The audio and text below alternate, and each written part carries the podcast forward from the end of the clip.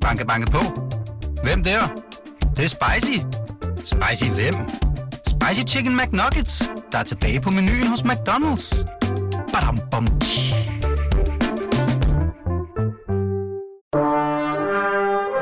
Du lytter til Radio 24 /7.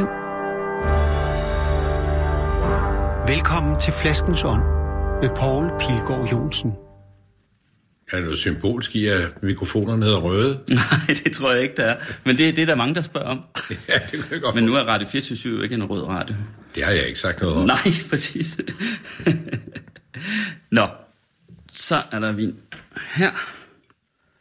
Jeg tror, vi er i gang. Båndet ruller. Dagens gæst øh, er en, øh, en mand, der virkelig forstår sig på at holde fest. Det kan jeg vel godt sige, ikke? Det er fuldstændig rigtigt. Præcis. Kammerherre, Oberstløjtnant, tidligere ceremonimester, Christian Eugen Olsen. Velkommen. Tak skal du have. Øhm, prøv lige at se den her vin. Kender du den? Ja, det tror jeg nok, ja. Det er en af de bedste vine, som prinsen har lavet. Den hedder La Cigarelle, og den er hvidvin. Og det var den første hvidvin, han producerede egentlig. Og den Det er er, årgang 1000. meget, meget populær. Ja. I forhold til måske mere den almindelige karovin. Ja, præcis. Det er en 2014, Ja. den her. Og øh, det er øh, det er H.R. Hansen, vinfirmaet H.R. Hansen, der har været så venlig at sponsorere den. De sponsorerede faktisk også vinen i sidste uge, der havde jeg besøg, hvor vi også drak en af prins Henriks vine, der havde jeg besøg af, af Dot Vestmand Jeg indkender jeg udmærket godt. fra Bakkens Hvile. Netop. Ja. Jeg kendte især deltid hendes mor og hendes mors mand var ansat i Forsvarskommandoen, hvor jeg også var, og vi var meget gode venner, så jeg kender familien rigtig godt. Jeg skænker lige lidt op her, men du må jo så have serveret den her vin masser af gange. I virkeligheden. Ja, den har jeg været på vinkortet. Det var jo altså ikke mig, der så reserverede. den. Nej, det er klart, det var, klar, det var prinsen, dronningen der- øh, ja. Ja, og prinsen. Men øh, Den er blevet, og den er stadigvæk på programmet. Så det er øh, absolut, og vineriet er jo stadigvæk ja, i, præcis, på Geis. præcis. Hvor lang tid var du egentlig øh, ceremonimester? 22 år. 22 år? Ja.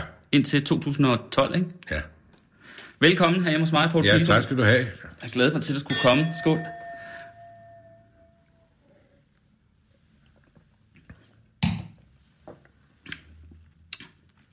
Det smager dejligt.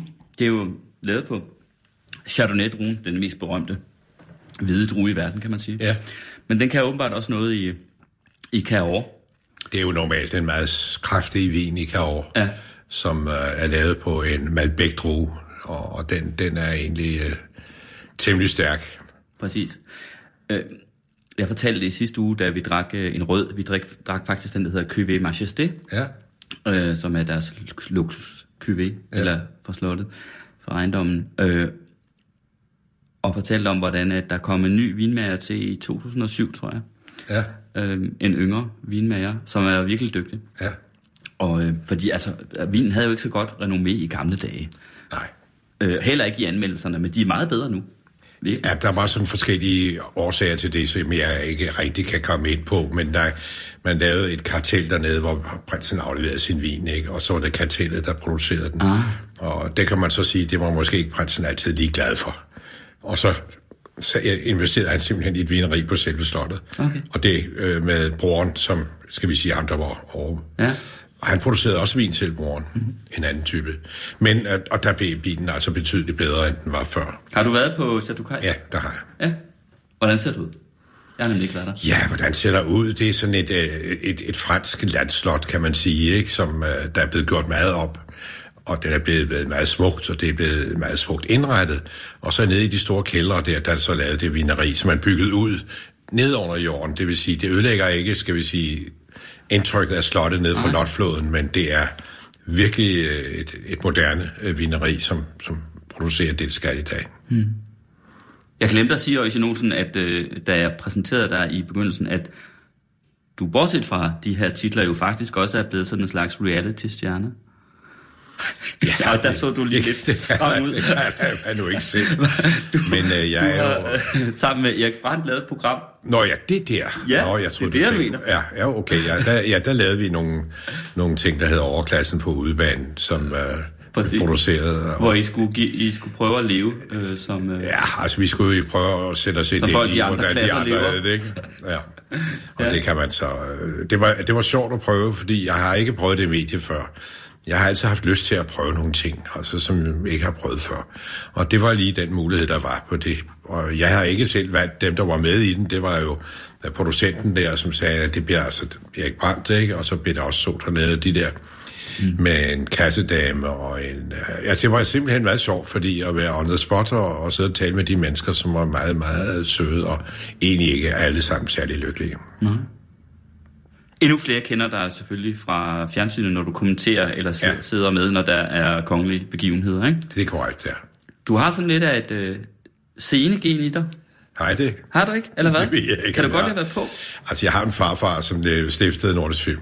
Ja, Ole Olsen, som ja. stiftede Nordisk ja, Film. Det, Ja. Der må jo ligge et eller andet i generne, ikke? Præcis. Og øh, så derfor... Som jo var verdens første. Det er verdens ældste, og det er også en af de første. En af de første, ja. Præcis. Ja, verdens endnu eksisterende. Ja, det er det øh, faktisk. Ældste. og lavede jo nogle fantastiske produktioner, som de fleste danskere sikkert kender. Løvejagten på Eleora og alt det andet der, som kunne sælges hele verden over, fordi der var jo stumfilm dengang. Og det vil sige, at vi havde jo nogle fantastiske stjerner, som øh, Paul Reumert og Storm P. og Clara Pontoppidan og Asta Nielsen. Alle disse kæmpe stjerner, de var jo med til mm. at fremme nordisk filmsproduktion, som mm. gjorde det jo rigtig godt de år. Vi skal vende tilbage til Ole Olsen, men jeg skal lige høre, altså, men det, det virker som om, du virkelig godt kan lide at være på. Jeg ved jo også, du spiller jazzmusik. Altså, Ja. du er et band, ikke? Ja. Du spiller et band. Ja, ja. Så rigtig godt. Jo, hvad jo. er det, du godt kan lide ved det? Er det øh, At være på, mener ja. du? Det vil jeg ikke. Eller optræde det, måske, kan tænker, jeg, vælge? Jamen, jeg kan, det er jo ikke så meget det. Jeg, jeg, det tror jeg nu ikke, jeg tænker så meget over. Men jeg kan godt lide at, at være med øh, til noget, der sker. Altså. Ja. Ja, det kan jeg egentlig godt lide. Jeg kan også godt lide at være sammen med nogle mennesker, som har den samme indstilling, som jeg har. Altså jazzmusik, den samme indstilling. Og inde i Danmarks Radio har jeg jo nogle fantastisk gode mennesker, som jeg er sammen med derinde, Kåre Kvist og alle de andre, der er der. Og det er en fornøjelse at være sammen med professionelle mennesker, som gør deres job rigtig godt. Og det kan jeg godt lide. Hvad er det for en indstilling, man har i jazzmusikken? Synes du? Man skal først og fremmest kunne svinge. Hvis man kan svinge, mm. og det gælder i øvrigt også i det almindelige liv, man kan sige, man skal have kemi sammen, man skal, man skal kunne svinge sammen, man skal kunne producere noget sammen, som simpelthen er godt, ikke? Og jazz, det er, et, hvis, ikke, hvis det ikke svinger, det gælder i øvrigt al musik, hvis det ikke svinger, øh, så interesserer det mig ikke. Det gælder pop, det gælder klassisk musik, det gælder alt. Det skal simpelthen have den rigtige timing, den rigtige beat, på uanset hvad det er, der drejer sig om. Og det samme gælder også for, så vidt angår, det er en udsendelse i Danmarks Radio om kongehuset. Det skal også være sådan, at folk siger, uh, det er sjovt, det er godt, der er nogle informationer her, der er rigtige, det er det, vi gerne vil se. Mm. Er jazzmusikere øh, er en særlig mentalitet. Det er meget, meget behagelige og dygtige. og, og fine mennesker. Jamen, jeg har kun de bedste til jazzmusikere, som jeg kender. Det er nogle, nogle vidunderlige mennesker, som jeg har mødt. Jeg har været formand for det Rytmisk Musikkonservatoriums venner i mange år, og har haft sådan en interview, som vi sidder her nu, Ja. med mange fantastiske danske jazzmusikere, som lige stammer fra dem er desværre døde nu, men Svend Asmussen, Finn Siler og Alex Riel, og mm. jamen altså alle, alle har været igennem, skal vi sige, interview, hvor vi har siddet og prøvet at sige noget om, hvordan startede det for dig, hvad betød det for dig, og hvorfor blev du så god en musiker, og så videre, og så videre. Mm. Og det er jo interessant for uh, amatører at sidde og lytte til. Og øh, hvilket instrument spiller du selv? Jeg spiller klaver. Så spiller klaver. Ja, det er jo ikke det letteste instrument at spille på, men det, det er godt. Altså, øh, faktisk har jeg et fly inde i rummet siden. Altså, du kunne så- godt være blevet jeg så det godt. Ja. Jeg kan ikke gå forbi klaver uden at lige prøve, om det er stemt. Nå, men der skulle vi da være begyndt ind så. Ja, det kunne vi godt. Skål igen.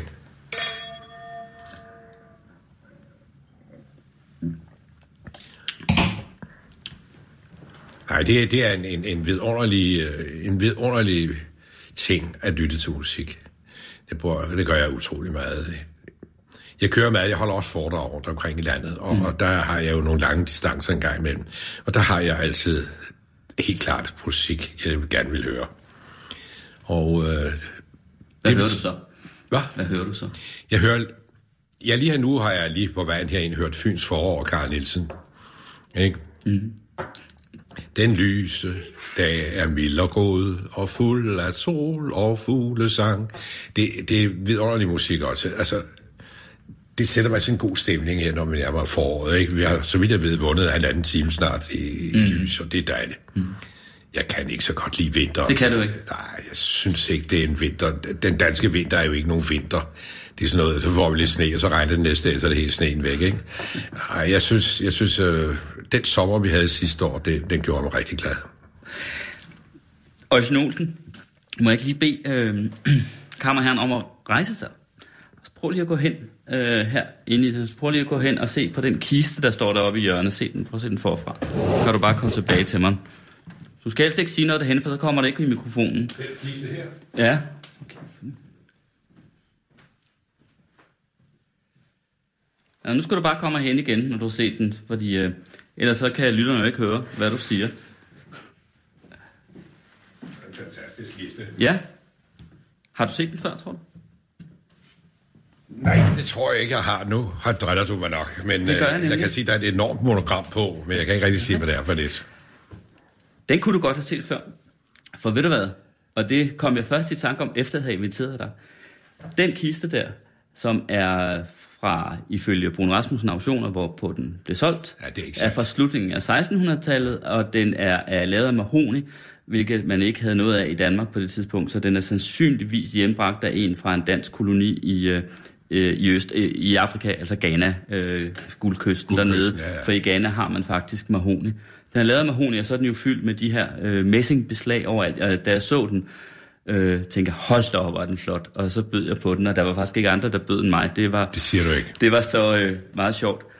Så spurgte jeg Brun Rasmussen, om jeg måtte få at vide, øh, hvem der havde solgt den. Ja. på auktion. Det må man jo normalt ikke. Nej, det må man ikke. Men da vedkommende så, der havde solgt den, faktisk selv havde arbejdet lidt for Brun Rasmussen, så, øh, så, så gav de mig faktisk navnet. Og øh, det jeg så fik at vide, det var, at øh, den kiste der har tilhørt Ole Olsen, Det var sjovt. din farfar. Ja. Øh, den findes, der blev lavet sådan en registrant. Han var meget optaget af antikviteter og kunst, det ved du selvfølgelig. Ja, det ved jeg. Øh, og han fik jo en, øh, en kunsthistoriker øh, til at lave en registrant over alle de ting, han havde. Han byggede, han byggede faktisk et museum. Ja, op på, hvad hed gården der? Stengården, Ja. ja. netop, ja. Og den står i registranten, den kiste der. Står ikke? Jo, den står der. Det skal den. Så den har været hos Ole Olsen. Og ved du, hvem det var, der solgte den? Uh, det kan være... Øh, jeg tror ikke, det er Øjsien Olsen, vel? Nej, Busvang. Vel? Busvang er efternavnet. Nå, øh, ja, Susanne Boisvær. Ja. Præcis. Ja, Susanne Olsen hedder hun jo i princippet også, fordi Og hun, hun, er min kusine. Din, hun er din kusine. Ja.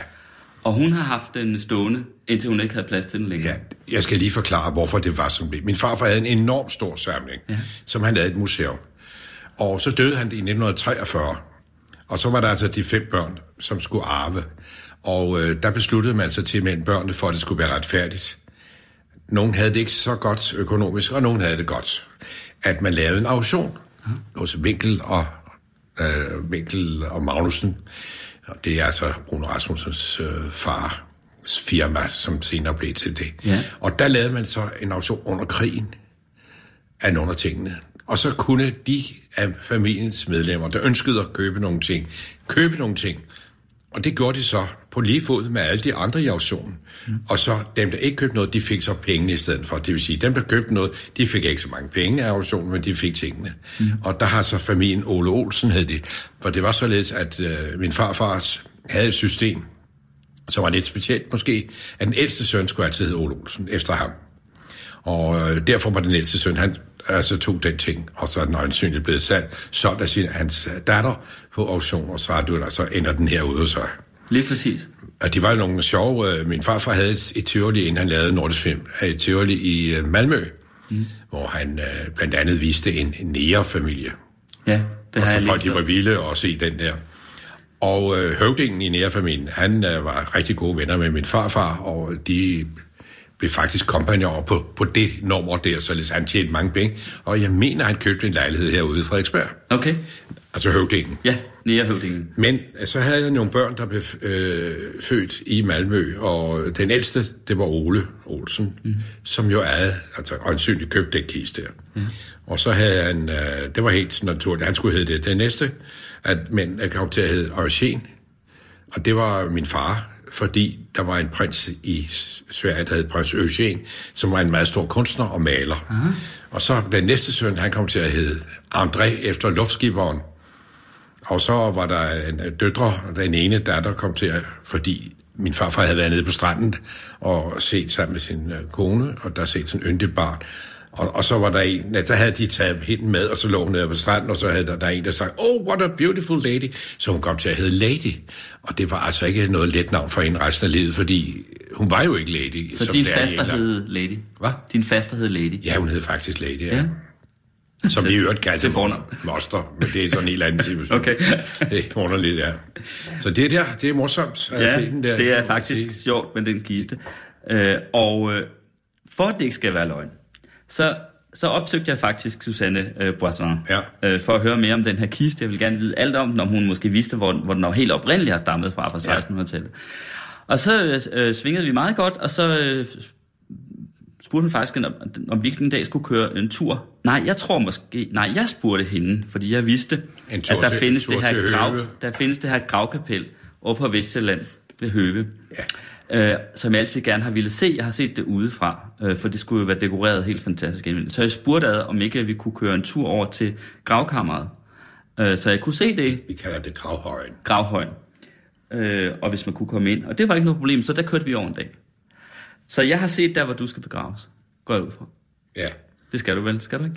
Ja, jeg vil nok have et henstilles. Ja, henstilles. Jo, jo. Fordi det er urner alle sammen. Det er urner. Ja, det er korrekt, ja. Ja, øh, jeg er øh, nok den yngste af dem, der er tilbage, som skal ligge der. Fordi min kusine, som det er altså Susanne, og hendes bror hedder Ole Olsen selvfølgelig også, han hedder Ole Oksholm i dag, og så videre. Det, det er også der er tilbage, fordi der er ligesom pladsmæssigt.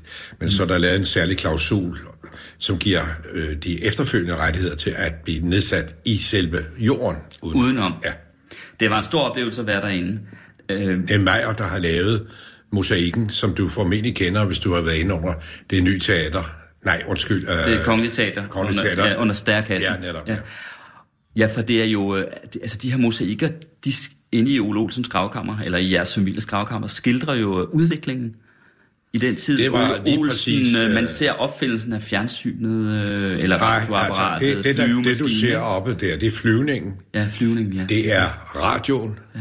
Og så lige ned under radioen er der så et billede af Skamlebæk Radio, som på toppen af gravhøjen kan ses ude ja. i, til højre, op ved Værhøj. Så er der atomfysikken, spaltningen af atomet, og filmen. Det er de fire momenter, der sidder oppe i toppen.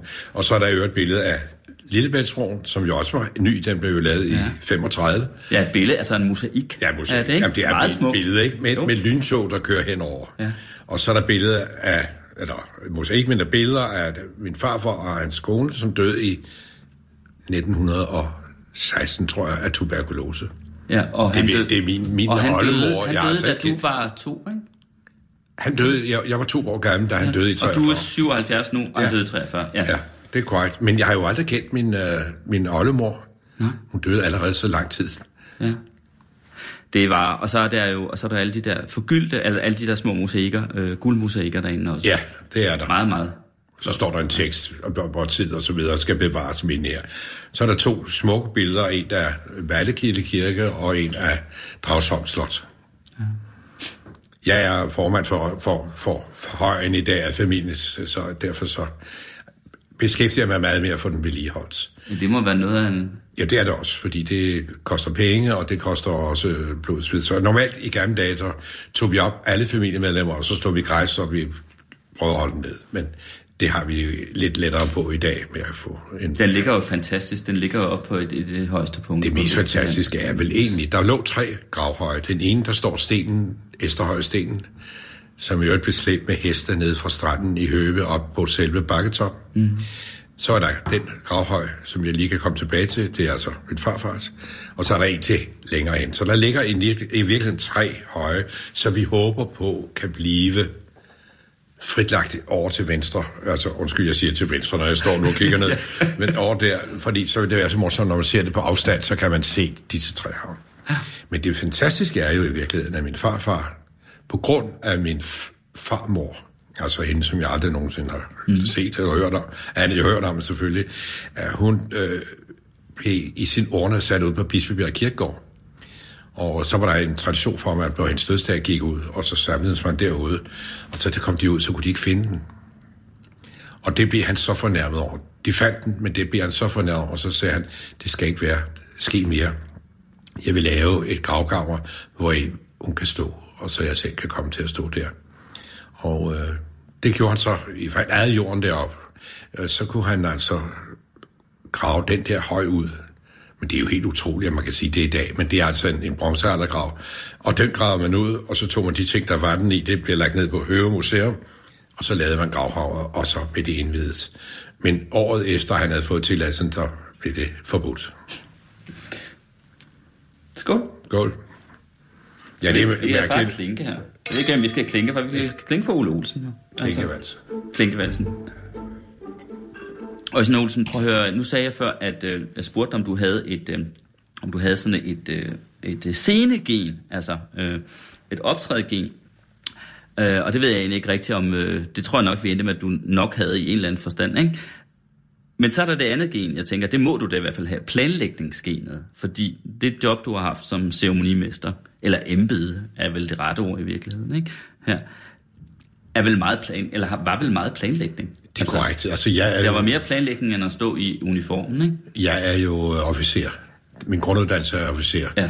Og jeg har taget øh, og planlagt mange operationer, militære operationer. Og det vil sige, det er helt naturligt for mig at lave planlægning. Man, man har jo det system, man siger, overvejer, hvilke muligheder er der. Så overvejer dem i forhold til hinanden, så tager man den bedste mulighed og gennemfører den. Og øh, det er det samme inden for det job, altså at lave et statsbesøg, eller at lave et stort arrangement i huset, det er det samme. Man skal komme med forskellige ting. Forelægge det selvfølgelig naturligvis for dronningen og, og, og prinsen dengang også, og sige, sådan og sådan kunne jeg godt tænke mig, at man kunne forestå det, og så sige, ah, måske det, måske, og så kører man løs på den løsning. Mm. Og så det er rigtigt, at planlægning er utrolig vigtigt, og det gør jeg stadigvæk meget gerne i alle mulige ting, som jeg laver. Det er at lave en planlægning for, jo bedre den er, jo bedre har man det egentlig med at få gennemført det. Hvad var den største fest, du lavede hos dronningen? Jamen, det må nok være genbegravelsen af dronning øh, af øh, Inge Geisen Dagmar i St. Petersborg, som i princippet havde ikke noget med dronning og prins men det var en stor genbegravelse, som foregik fra Roskilde Domkirke med karet, øh, hvor den lå på en åben borg igennem København, og så gik man ombord i et krigsskib, dansk krigsskib, Esbern Snare, og derfra så tog man afsked, og så sad alle nede på kajen på linje, og der var musik, og så spillede man i Danmark er jeg født, der har jeg hjemme. Og så blev kisten sejlet til St. Og så blev sejlet vi til uh, St. Petersborg, ja. og så fandt uh, genbegravelsen sted derovre, ja. så ved siden af sin mand, Alexander den 3. Og det var en, en stor, det var en stor planlægning, vi havde sammen med Udenrigsministeriet også. Men øh, er regulære selskaber, middagsselskaber? Jamen altså, der er jo alle de store begivenheder, som for eksempel den store med regeringsjubilæet, som dronningen havde, ikke? og mm. de store fødselsdage, når dronningen havde fødselsdag, og så nogle prinsen havde fødselsdag, så var der selvfølgelig mange ting. Der er normalt ved sådan en, et helt stort arrangement, eller statsbesøg, der er en modtagelse, som skal planlægges ud i Kastrup, hvis det er der. De kommer med fly. De kan også komme med skib, som den svenske konge kom. De kan også komme med tog, som den belgiske konge kom. Og så kan man der, kan man så øh, fra det, så kører man op, og så indkvarterer man, skal man jo have planer for alt, hvad der skal ske der. Det er jo alt sammen noget på minut, det her. Det er jo ikke noget, der kan bare sådan laissez-faire.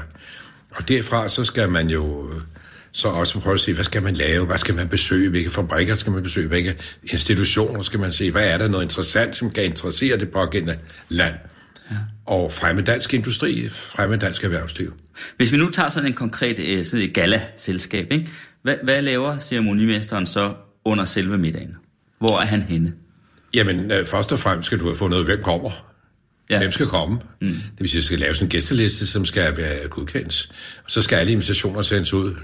Og når du så har gjort det, så skal du lave en bordplan. Mm. Men jeg tænker også på selve aftenen, ja, det når det på. hele kører. Men, men det der er altså en det meget er... vigtig del, inden ja. du overhovedet ja. kan sætte et, et fest. og så er det jo bare at finde ud af, hvordan og hvorledes skal vi nu afvikle selskabet. Ikke? Og der er der tradition for, at man får et glas, når man kommer, får udleveret et bordsætningskort og et præsentationskort, og derefter så bliver man præsenteret for de kongelige, eller det, hvis der er statsbesøg, så for den pågældende statsoverhoved og dronning. Og så går man ind og stiller sig ved sit bord, og derinde, der skal man så efterhånden samles alle sammen, når de er blevet præsenteret, og så lukker man døren, så kommer de kongelige ind under fat fare og sætter sig, og så skal middagen så afvikles, forledes at det hele er færdigt for en time og tre kvarter eller sådan noget. Og så er der kaffe bagefter. Der skal jo laves musikprogram. Der skal jo laves mange ting. Skal det være underholdning under middagen? Hvilket jeg elskede selvfølgelig, fordi der er musik med, ikke? Mm. Der havde vi mange dejlige underholdnings med øh, Københavns Drengekor, det kongelige kantori, som det hedder, med domkar Abel Munk, og vi havde mange andre ting. Vi havde også Subidua og alt muligt andet. Mm.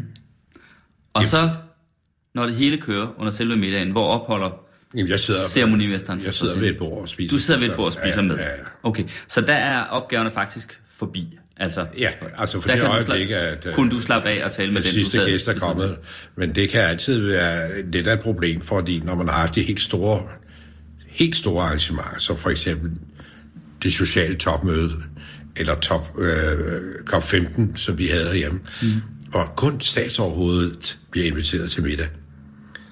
Og hvor der foregår noget, for eksempel det Bella Center, så håber man på, at de kommer alle sammen i kortager ind, således som de skal være der. Og at de, der er inviteret, kommer. Ja, og ikke nogen andre. Og, og de, der ikke er inviteret, ikke kommer. Og det kan ske, der kan huske, der kom engang nogen, der ikke var inviteret, fordi det, det er ikke status af at skulle være det, men de kom ind, og så måtte man lige lave nogle improvisationer. Fordi, kom de så med til middagen? Ja, det gjorde ja. Fordi, er det hemmeligt, hvem det var? Ja, det er det, fordi det var, det var ikke så godt. Men det, jeg vil sige omkring det, det er, altså, uanset hvilken plan du har, så der er altid noget, der skal ændres. Mm. Eksempelvis, jeg kan huske et bybesøg i Frederiksværk, hvor vi sad og spiste frokost, vi skulle ned og se stålværksværket. Så fik jeg med under frokosten, at det går altså ikke, fordi der er strække på stålværksværket, og vi kan ikke være med i et politisk spil omkring lønninger og så videre. Så hvad kan man så? Hvad gjorde I så? Vi lavede en anden plan, som vi havde gennemført, som om det var den. Man skal gennemføre det med det samme øh, udtryk, som man gør, hvis det er den rigtige plan. Så er der ingen, der opdager det. Du må have besøgt mange byer. Du har med på alle. Øh, du har været med, hver gang besøgt. dronningen var øh, på togt og besøgte danske byer. Ja, det kan jeg love dig, fordi jeg kommer jo, nu holder jeg jo foredrag, som jeg sagde før, ja. og så er det jo sjovt at komme til stedet, og sige, der kan jeg huske, der var vi inde og se det der, der var vi der. Ja. Jeg har været i de fleste danske byer, ja. Og de stod, også lande. Har du nogensinde oplevet nogle gange, hvor det gik helt galt, eller hvor der skete noget virkelig morsomt, eller uventet, eller hvad ved jeg, et eller andet? Under de her besøg, besøg rundt om i Danmark. Altså, helt galt går det jo aldrig. Det kan det jo ikke. Fordi det, sådan, det, det findes ikke sådan noget. Helt galt, det er helt umuligt. Men der er der altid noget, som skal korrigeres, ikke? Og det gør man så. Mm. Sygdom mm. eller andre ting. Mm. Vi har heller ikke punkteret nogen biler, hvis det er det, du sidder og tænker på. Nej, så noget tænker jeg faktisk på noget i den stil der. Men vi har været ude for, at en af bilerne ikke kunne køre, men så laver man hurtigt en, en anden ting, og så... Okay, det er ikke sådan, at dronningen har to med, ligesom den amerikanske præsident, trods alt. Ja, grund til, at den amerikanske præsident har to med, det er, fordi man ikke skal vide, hvilken præcis. han sidder i. Det er der ingen grund til med vores dronning, for der skal vi gerne vide, hvor hun sidder henne. Det er ret vigtigt. Ja. Der kan vel også være sådan lidt pædagogisk arbejde for en øh, ceremonimester på de her fester. Hvis nu det er folk, der ikke er så vant til at, at, at, at gå til kongelige fester, hvordan skal man egentlig gebærde sig? Det er et godt spørgsmål, du stiller, fordi det er en meget vigtig funktion. Det er, at folk føler sig godt tilpas, at de er afslappede, fordi ellers så det, bliver det sådan noget stift noget. Det er derfor vigtigt, for eksempel med bybesøg, at man går ud og taler med borgmesteren, taler med de engagerer, de der besøgssteder, hvor man skal ud og se noget. Hvad skal de gøre? Hvordan skal de titulere? Hvordan skal de gå i forhold til dronningen? Og sådan noget. Der er en masse af spørgsmål. Og så snart de har fået dem, og de føler sig trygge, så kører det bare. Hmm. Det er rigtigt. Det er meget vigtigt, at man sørger for at fortælle folk, hvad de skal gøre. Er det ceremonimesteren, der, øh, der præsenterer gæsterne for dronningen? Nej, det er det ikke. Nej. Det er adjutanter. Det er adjutanter. Okay. Jeg skal altså lige have en sluk mere. Den her vin, som blev den i øvrigt drukket til, det- til Margrethes øh, 40-års jubilæum. Det må være en af de sidste fester, du har holdt. Kan jeg regne ud? Nej. Er det ikke rigtigt? Nej, der var det vist noget. Ja, det kan da godt være, det var... Øh, jo, det var det måske. Det Men var, er det ikke rigtigt, at stort. jubilæum var en af de sidste, du jo, holdt? Ikke? de større jo. jo.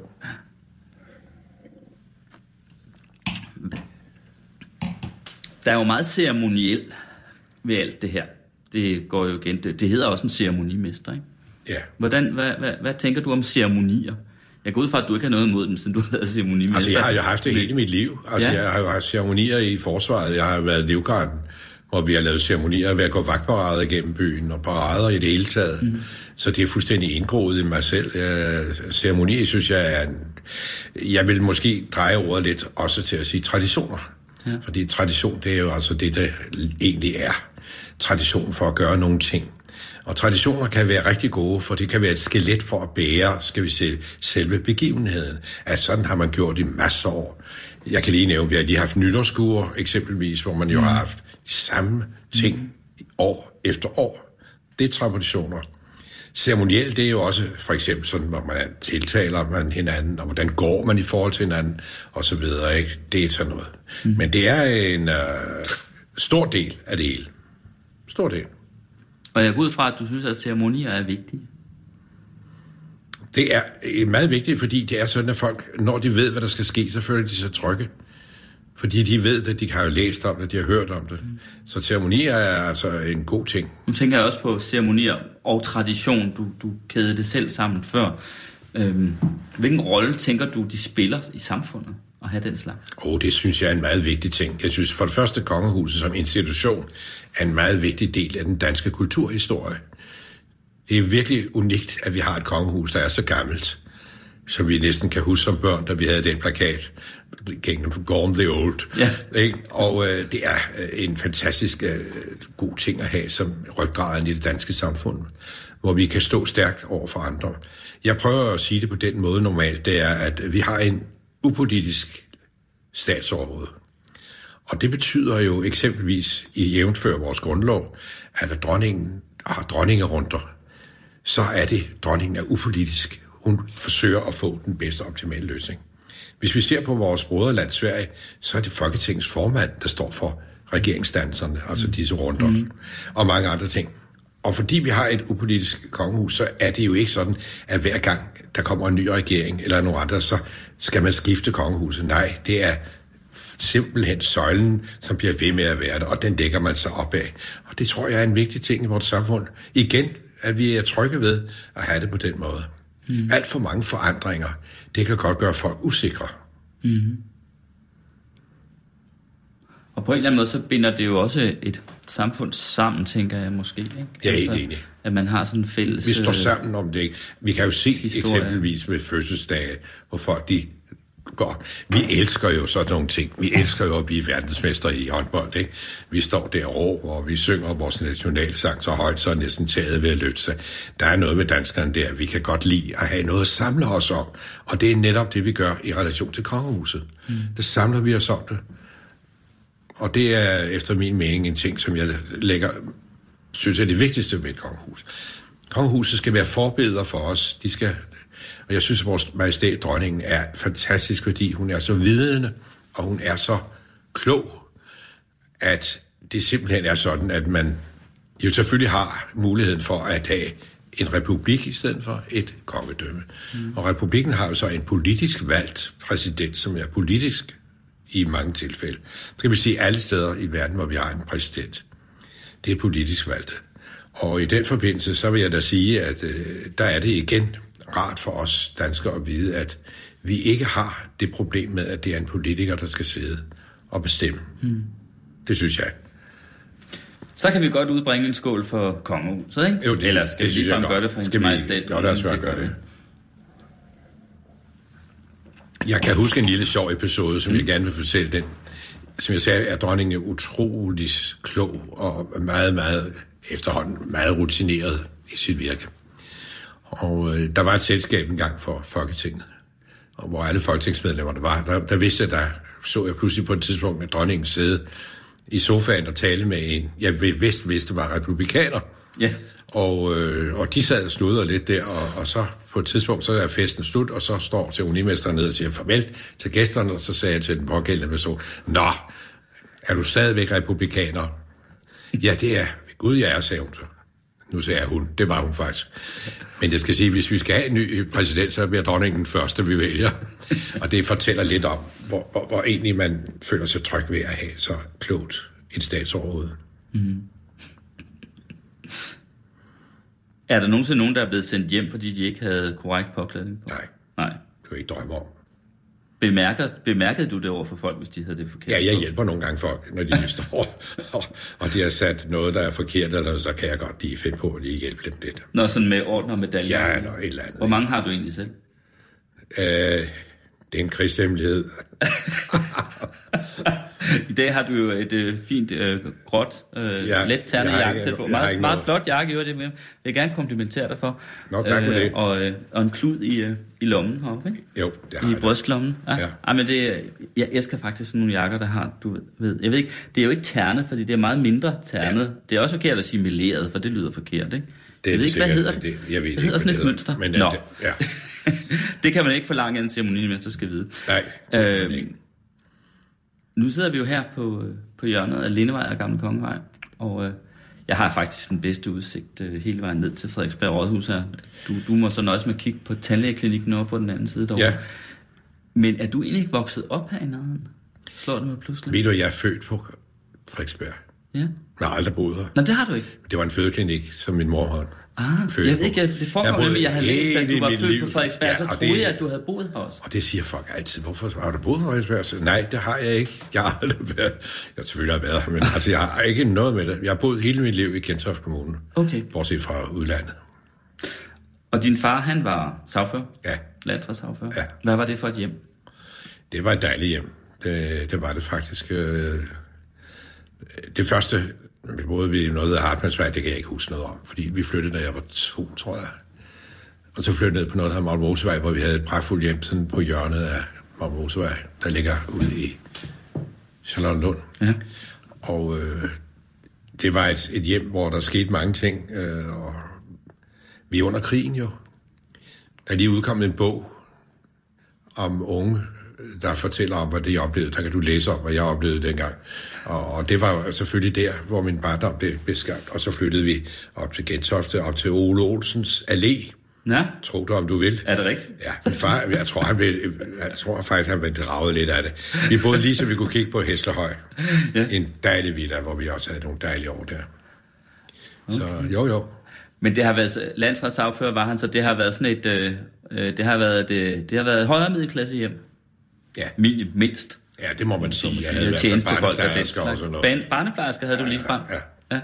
Så det må man nok sige. Det har jeg også aldrig lagt skjul på, at jeg har boet i et hjem, som havde en venskabskreds, som var selvfølgelig rigtig fin og god. ja. Hvilken skole gik du i?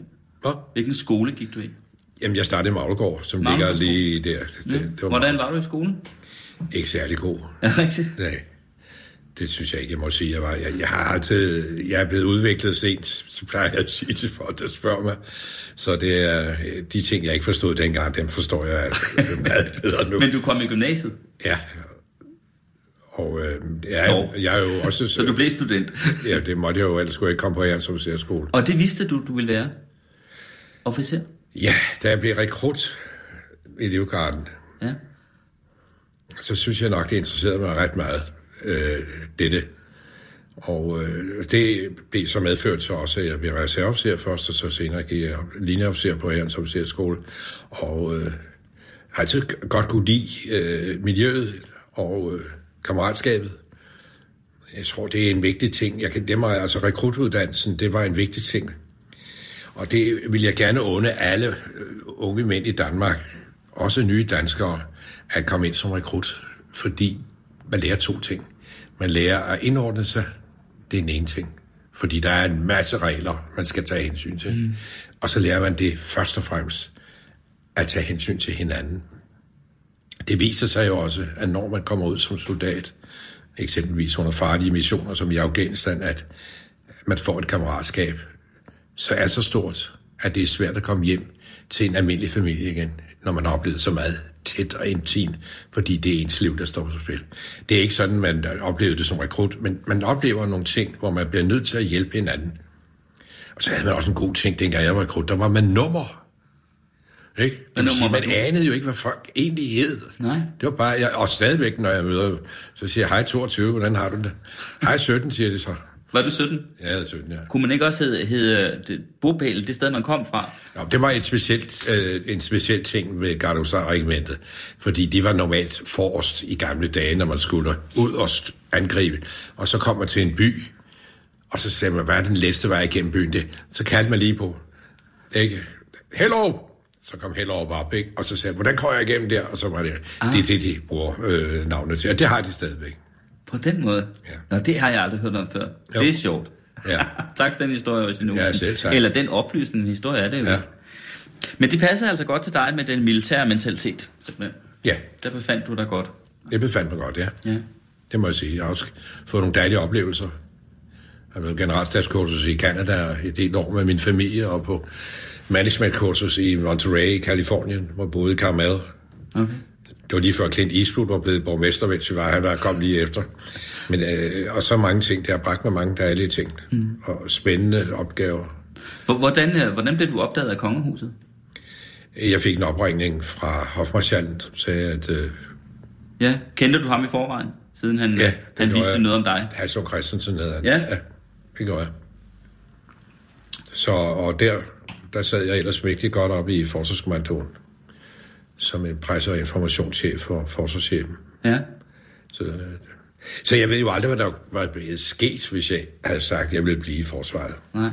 Men du var sikker på, at du gerne ville? Ja, altså jeg var ingen tvivl om, at jeg gerne ville, for jeg kendte lidt til jobbet, fordi jeg havde faktisk hjulpet hofmarschalatet som premierløjtnant i Livgarden under kong Frederik 9. stød.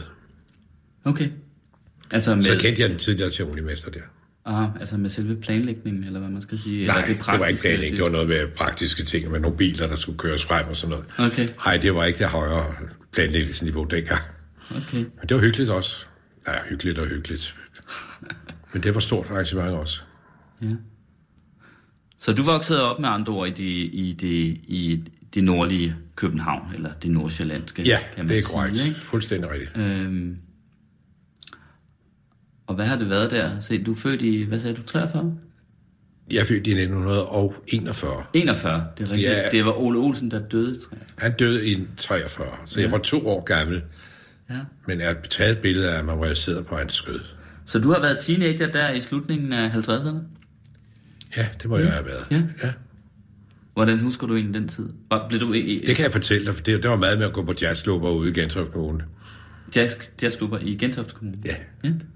Det, vi havde nogle fantastiske jazzklubber derude. Vi havde jo Pablo Bue og Torben Ulrik, og vi havde Torbæk Jazzband, og vi havde, jamen der var ikke, vi havde et sted ved Ryttergården derude, der ligger ude på vandet, man svinger ind ja. til uh, porten, den røde port. Og der havde vi også Basin Street, for jeg senere spillede med mit orkester i øvrigt.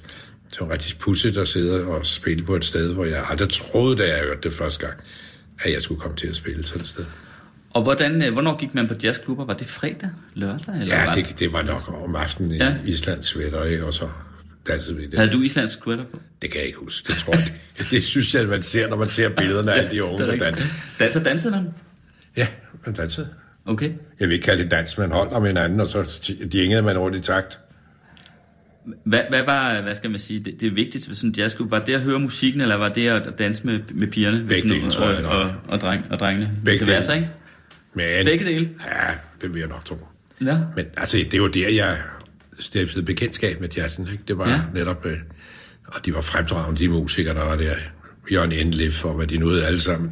Grete Kemp sang derude, og ja, fine ting, fine ting.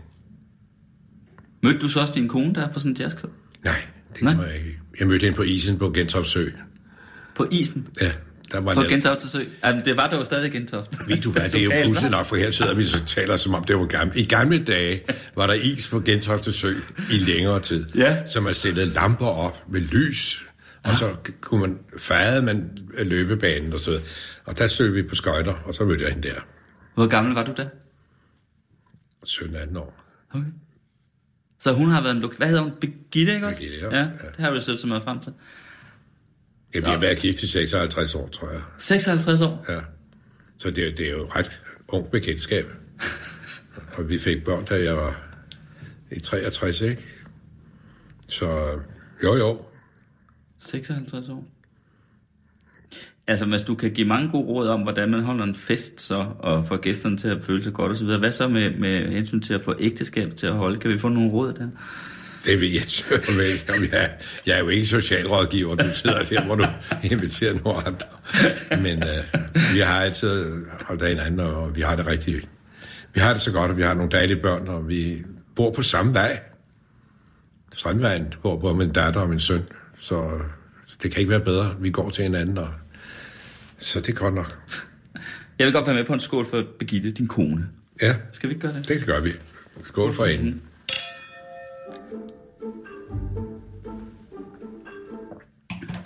Du er ikke ligesom typen, der øh, satte dig hen i en stol og læste bøger, da du blev pensioneret. Nej, det Kan man fornemme. Altså, for mig er en pension, det er et spørgsmål om at få udbetalt nogle penge for et arbejde, man ikke længere udfører. Det er pension. Mm. Fordi jeg laver jo så meget andet. Ikke? Jeg er en af de vigtigste ting for mig i dag, det er, at jeg er formand for Frihedskampens Mindefond. Og øh, det vil sige, at jeg er formand for alle de modstandsfolk og krigssejlere alle, der deltog i Danmarks frihedskamp i, fra 40 til 45. Og det er jo lidt mærkeligt, ikke, når jeg er født i 41, at jeg skal sidde der. Men de er så gamle i dag, at de faktisk ikke kan så meget mere. Vi har et gennemsnitsalder på de gamle modstandsfolk på en 97 år. Okay. Så, og det er mænd, ikke? Så det er jo et spørgsmål over længe. Hvor mange er der? Hvor mange er der overhovedet? Ja, det kan jeg dårligt nok svare dig på, for jeg kan ikke lige give dig en opgørelse, men jeg vil sige, der er under 150. Under 50. Men det er ikke alle, der vil være i stand til at komme. Nej. Og en af de vigtigste opgaver, det er, at vi skal skabe et sted, hvor man kan se, hvad der var, der skete under 2. verdenskrig i de næste generationer. Og der er det Vendelund, en af stederne. Der har vi det store monument af Axel Poulsen med det store gravfelt for de, der begravedes og blev henrettet i Vendelund. Vi har et nyt monument af Bjørnoldi for de danske krigssejlere, der mistede livet. Og det er dem, der i virkeligheden har sørget for, at Danmark i dag er blevet anerkendt som allieret, fordi vi havde 800, der deltog i landgangen i Normandiet, som vi øvrigt her nu skal ned og fejre 75 år i dag. Det er altså krigssejlerne, der er mistet med cirka 2.000. Og så har vi et nyt monument, som vi skal indvide den 29. august i år i Mindelunden. Og det er et monument for de danske soldater, der mistede livet den 9. april 1940. De to piloter, der mistede i, værløse livet. Og de danske soldater, der mistede livet den 29. august 1943, da tyskerne tog kasernerne. Og så for alle de danske cirka 1000, der kæmpede i allierede styrker under krigen, Air Royal Air Force med videre, you name the, Anders Lassen og så videre. Mm. Og øh, så er der et par stykker fra den danske brigade, som også blev slået ihjel. Det monument, det er Bjørn Nørgaard ved at lave, og det skal indvises den 29. august. Så har vi i Mindelund en mindepark, nationalpark for Danmarks frihedskamp 1940-45. Og så er vi ved, at har vi investeret nogle penge sammen med øh, øh, Kirkeministeriet i en undervisnings- eller en formidlingsbygning, som vi håber kan blive indvidet i 2020, hvor vi har 75 årsdagen for Danmarks befrielse. Samtidig med, at vi også er med til at indvige det nye museum for Danmarks frihedskamp, som bliver øh, Altså færdigt. Frihedsmuseet, som, som brændte ned, og Ja, som nu netop, skal... som er faktisk nu under tag. Jeg var inde til det, der hedder rejsegilde, og øh, det ser rigtig godt ud. Så det er en vigtig ting for mig at varetage den. Vi tager en delegation ned i år til 75-årsdagen. Hvor, For landgangen i, i I Normandiet. Normandiet, ja. Ja. Vi har et monument dernede i Samarie de Mont, hvor vi har en helt begivenhed, hvor både englænderne og amerikanerne og franskmændene deltager. Og så deltager vi i den skiftende, hvert år skifter man fra de forskellige strande, som var dernede. Omaha Beach, altså Utah Beach, Omaha Beach, Juno Beach, og så øh, mm. Gold Beach og Salt Beach. Mm. Så det, er- det er en ting, som jeg øh, virkelig har... Øh, og så holder jeg som sagt foredrag. Mm. Så derfor... Øh, og det er også noget... Så spiller jeg også med nogle orkester. Og øh, Ja. ja, Men, men også nu, lad mig lige øh, opholde mig et øjeblik ved det med, med, med øh, modstandskampen og, og, og, og minderne, om man så må sige. Du nævnte selv, det der med, at, øh, øh at det var krigssejlerne, øh, dem som man tit glemte, øh, når man har talt om, om modstandsfolk, øh, nemlig de der sejlede ude på havene, og som jo rent faktisk led absolut de største tab. Ja. Øh, men som vel også var flest, der i virkeligheden kæmpede for de allierede, fordi de sejlede for dem. Ikke? At, at netop de var en, måske årsagen til, at vi blev øh, godkendt, om jeg så må sige, anerkendt, er vel det rette ord, som allierede. Ja. Fordi øh, der vil jo være nogen, der, altså, der er garanteret nogen, der, historikere, der vil mene, at det faktisk er lidt en tilsnigelse, fordi øh, vi samarbejdede jo med tyskerne, øh, i hvert fald i ja. lang periode af krigen. Det gjorde vi, og du har fuldstændig ret i det, at det er der mange kritikere, der siger, ja. at vi samarbejdede med tyskerne, og det gjorde vi også. Det er det, der samarbejdspolitikken. Ikke? Ja. Men for 43, så var den jo ophørt, ja. og så derfra fik man også lov på de danske skibe, som sejlede og sejlede med dansk flag. Mm. Hvilket var fantastisk, fordi det var jo meget vigtigt for dem, der var ombord. Mm. Øh, en anden ting var jo, at da vi endelig blev frie, så fejrede vi jo den 4. og 5. maj med ud på gaden og ud og alt det. Men krigssejlerne kom jo ikke hjem. De var ikke hjemme. De kom jo successivt hjem. Og der var jo ingen til at modtage dem på kajen. Så i virkeligheden var de aldrig rigtig, skal vi sige, anerkendt. Og, og det var en af de vigtigste opgaver for os. Det var at sørge for at få dem anerkendt på lige fod med modstandsfolkene og med alle de andre. Det er også vigtigt for mig i dag, at vi får et mindesmærke i København for de soldater, der faldt ned i Sønderland. Mm-hmm. Den 9. april 1940, og senere hen på kasernerne rundt omkring. Mm-hmm den der, altså de andre nationers anerkendelse af, at vi var en allieret, altså har det nogen, øh, hvad skal man sige, praktisk betydning, eller hvad man skal kalde det? Nej, det har det ikke. Det har en moralsk betydning. Ja. Det er en meget vigtig ting for de, der er tilbage, og ikke mindst for krigssejlerne. Og det var vigtigt, at vi havde krigssejlerne med ned i vores delegation, øh, da vi var dernede til 70-årsdagen for landgangen i Normandiet. Og der blev den danske formand for krigssejlerne, han blev sat foran tribunen sammen med 7-8 andre fra de allierede nationer. Og så når kom statsoverhovederne ind og skulle sidde på tribunen, så gik de sig hen forbi og hilste på dem. Og den engelske dronning kom hen og hilste på vores formand der, Erik Kravlund hed han, mm. så sagde dronningen, øh, så sagde han til hende, Your Majesty, it's the first time we are present here. Så sagde hun, it's about time. Og det var så vigtigt for de mennesker der. Det var så vigtigt for dem alle sammen at få den anerkendelse, at de 800 danskere, hvor der mange, der kom betabt den dag, at de fik en anerkendelse for at være sammen med de andre. Mm. Så det forstår jeg godt. Så kan man have nogen, der kritiserer og så videre. Det er sådan set ligegyldigt for mig. Det vigtigste for mig, det er, at de mennesker, som har deltaget i den frihedskamp, bliver anerkendt for deres indsats. Og det er det vigtigste for os, det er at få det gjort, således at eftertiden kan komme og se det. Eftertiden kan komme og sige, at de gjorde en meget vigtig indsats for, at vi i dag kan sidde her, vi to, og sidde og tale hinanden her på Frederiksberg og kigge ud af vinduet. Det er sådan skål, hvad? Jeg, jeg drikker. Skål. Skål. Jeg kan se på signalerne fra Ninette Birk, der er programmets producer, at der kun er et par minutter tilbage, så jeg er ikke sikker på, at vi når at snakke om ishockey og motorcykler som jeg har researchet mig frem til, at dine andre interesser, som vi ikke har nævnt endnu. Jeg har solgt min motorcykel, fordi har du det? Ja, det var for farligt for til, synes jeg, jeg kørte for stærkt. Så jeg har anskaffet mig en BMW sportsvogn i stedet for. Okay. Og det, det er lidt mere sikkert. Men du har simpelthen, øh, du har simpelthen kørt motorcykel indtil for nylig? Nej, ikke indtil for nylig. Nej. Det er to-tre år siden, jeg solgte. Jo, jo. Ja, altså. jo, jo, det har jeg. Alligevel. Okay. Ja, ja. Jeg skal være med til at åbne banken i gange. Har du så også, på motorcykel, har ja. du så også spillet ishockey selv? Ja, det gør jeg lidt i Canada. Nu? Jeg var på generalstatskursus i Canada, og ja. der lærte jeg sporten at kende. Okay. Og så endte jeg med at være næstformand i Dansk Ishockey Union sammen med Avin Olsen, som er et pragtfuldt menneske, som vi gjorde mad for. Og i dag er vi jo oppe i A-gruppen, som er simpelthen fantastisk. Det var det. Men når vi ikke kan bruge mere tid på det, så er det fordi, jeg ville altså lige nå at spørge dig om noget også, nemlig fordi du må have mødt masser af statsoverhoveder, præsidenter, konger, dronninger, hvad ved jeg, øh, igennem årene, igennem de mange år som, øh, som øh, ceremonimester. Hvem har egentlig gjort mest indtryk på dig af de udenlandske? Det er jo et svært spørgsmål at stille, fordi jeg kan kun sige, at alle vil nok forstå, når jeg siger Nelson Mandela, så ja. vil alle se at han var et vidunderligt menneske. Jeg har også mødt både far Bush og sønnen Bush, og Bush søn var rigtig morsom. Jeg har mødt Clinton, og jeg har mødt, øh, jeg har mødt øh, den russiske præsident, jeg har mødt Putin, og jeg, jeg, jeg har mødt så mange. Så. Men jeg må da sige, at Nelson Mandela var nok, fordi det hele var lige helt nyt, da vi lagde statsbesøg ned i Sydafrika, at det var en, en meget varm modtagelse, vi fik dernede. Tak fordi du kom, Christian Øjsen Olsen. tak. Hjemme hos mig. Helt Nelson Mandela var det jo ikke, hvad hedder det, men alligevel, altså, jeg mener mig på den her side, det er jo dig, der er ceremonimesteren.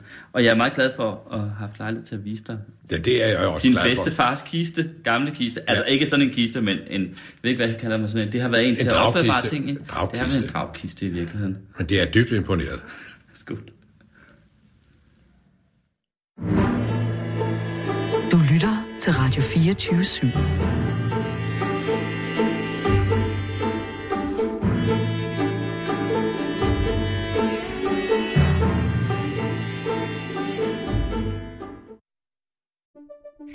Banke, banke på. Hvem der? Det, det er spicy. Spicy hvem? Spicy Chicken McNuggets, der er tilbage på menuen hos McDonald's. Badum, bom, tji.